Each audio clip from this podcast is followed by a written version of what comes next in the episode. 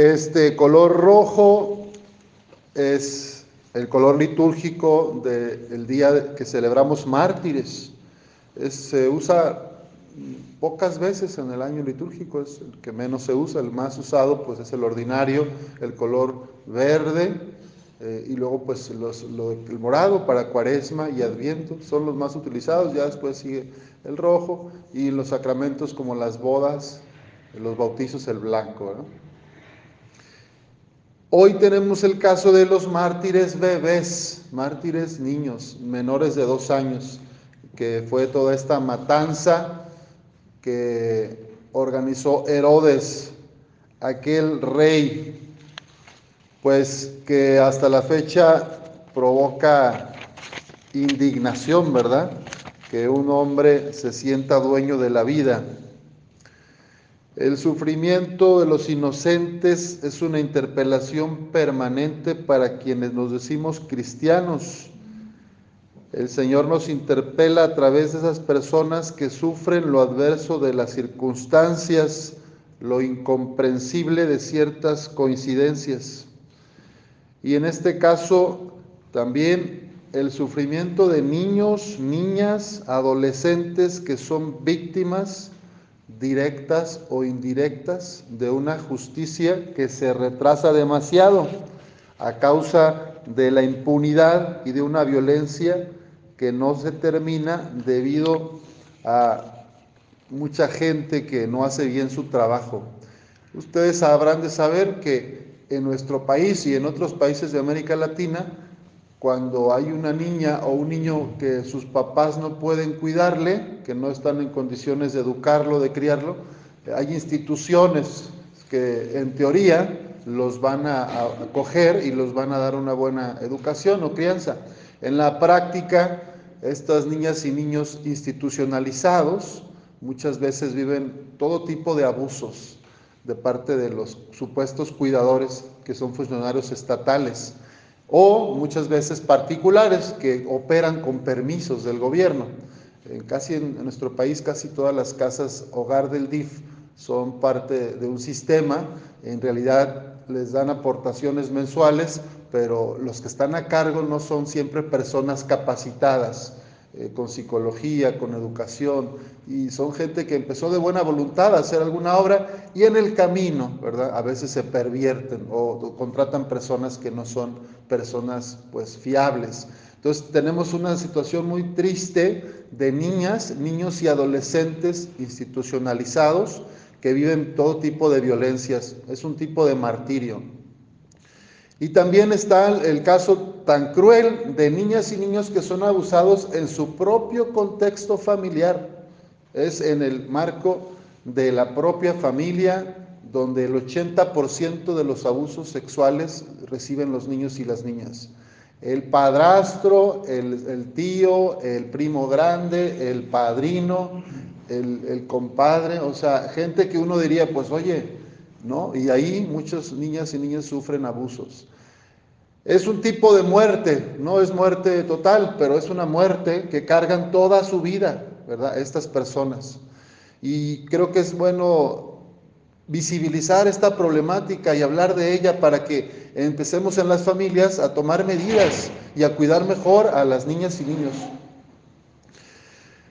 El martirio se da no solamente cuando alguien muere por Cristo, con toda la conciencia, sino en este caso también en el apagar la llama de la fe en las niñas y niños.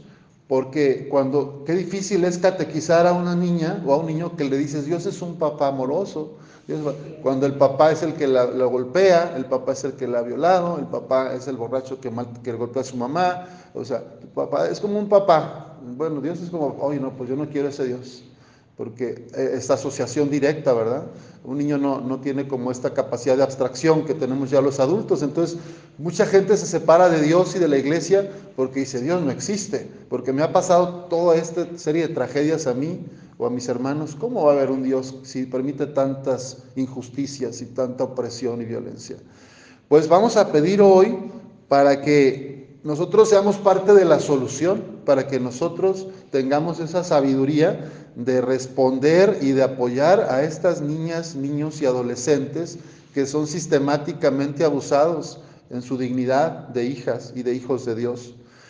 Aquí en la primera lectura, San Juan nos invitaba, dice: hijitos míos, les escribo esto para que no pequen, pero si alguien peca, tenemos como intercesora al Padre, ante el Padre a Jesucristo. Entonces, pues somos de barro, somos frágiles, podemos cometer pecado, pero hay que convertirnos, hay que pedir perdón y hay que evitar todo lo que afecta especialmente a las niñas y a los niños, porque ellos son...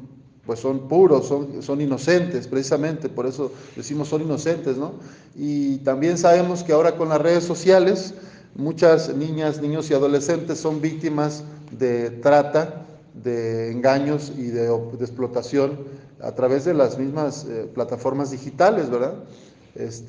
Y luego los extorsionan y tienen que pedir dinero y tienen que andarle pagando a no sé quién. Entonces hay una serie de maldad y de malicia que también hay gente que se dedica a explotar esa vulnerabilidad. No es una coincidencia que los embarazos prematuros o los embarazos adolescentes tienen mayor incidencia en las poblaciones vulnerables, ¿verdad? O sea, donde encontramos más mujeres, niñas embarazadas, adolescentes, es en población donde hay familias disfuncionales, donde hay alcoholismo, drogadicción, marginación, pobreza. Ahí hay mucho más, porque hay personas que aprovechan esas carencias afectivas, económicas. Entonces, pues pensemos en estas personas que son mártires de la vida cotidiana y hagamos algo, ¿verdad? La oración es muy importante, hay que rezar, pero si además puedes hacer algo con algún medio humano, espiritual, de acompañar, de escuchar, apoyo moral, una beca, una educación a las madres embarazadas, adolescentes, madres solteras, en fin, hay mucho que se puede hacer. Entonces, pues hagamos lo mejor por esta gente que son también hermanas y hermanos. Dios es luz, dice San Juan en el Evangelio que escuchamos. Dios es luz, Dios es amor, Dios es verdad. Entonces tú y yo estamos llamados a llevar ese amor y esa luz, iluminar la vida de otras personas. Y en este país los niños son uno de los grupos más vulnerables. No se diga además los que ni siquiera les permiten nacer, ¿verdad? Los que mueren en el vientre de su madre, también por el egoísmo, la ignorancia, a veces por la comodidad de los papás, de los varones, ¿verdad?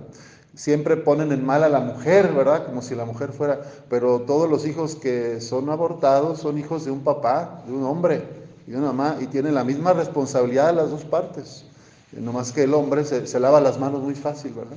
Entonces hay que pedir para que, pues, que se hagan cargo, ¿no? Las personas, que hay una relación. Y en el caso de los escenarios más tremendos, como es una violación... y viene un niño fruto de una violación, pues que como cristianos seamos solidarios para llevar a término ese embarazo y ayudar a la mujer, y que haga ya después lo que a ella le parezca mejor, darlo en adopción, si no lo quiere criar, pues lo puede dar en adopción, pero que viva la criatura, o si quiere, pues ya criarlo y conservarlo con amor como una madre, ¿verdad? Pero no dar estas ofertas que están en la ideología actual, ¿verdad? De la cultura de la muerte. Vente, puedes abortar en cualquier estado a la hora que quieras, con 11 o 12 semanas o hasta 9 meses, como ya ocurre en Estados Unidos, en algunos estados. Entonces, y menores pueden hacerlo sin permiso ni acompañamiento de los padres. Entonces, esto habla de que no le estamos dando valor a la vida humana, ¿verdad? Entonces, vamos a pedir para que todos seamos parte de la solución, que apoyemos la cultura de la vida y que amemos y que seamos auténticos seguidores de Jesús con nuestro testimonio. Que podamos, como está en el Salmo, escapar de la trampa de los cazadores, ¿verdad? Los cazadores tienen esa trampa de hacernos creer que de manera... pues que se puede ser feliz a través del consumismo, a través del sexo, a través de los abusos, de la drogadicción, y en realidad pues esas son tentaciones que nos llevan a la muerte, ¿no? A través de tener mucho dinero, ¿verdad? Adelante, pues eso, vamos a pedir al Señor que podamos liberarnos de las trampas, de la ideología, de tantas tentaciones que se están legislando y permitiendo en nuestros países que habían sido católicos, y ahora de repente se va desdibujando esta identidad cristiana por intereses económicos, políticos y de otras situaciones que van contra la verdad y van contra la vida. Que tú y yo podamos ser mártires en la vida cotidiana y podamos respetar siempre a las menores, a los menores, y que terminemos en la medida de lo posible con el sufrimiento de tantos inocentes. Que así sea.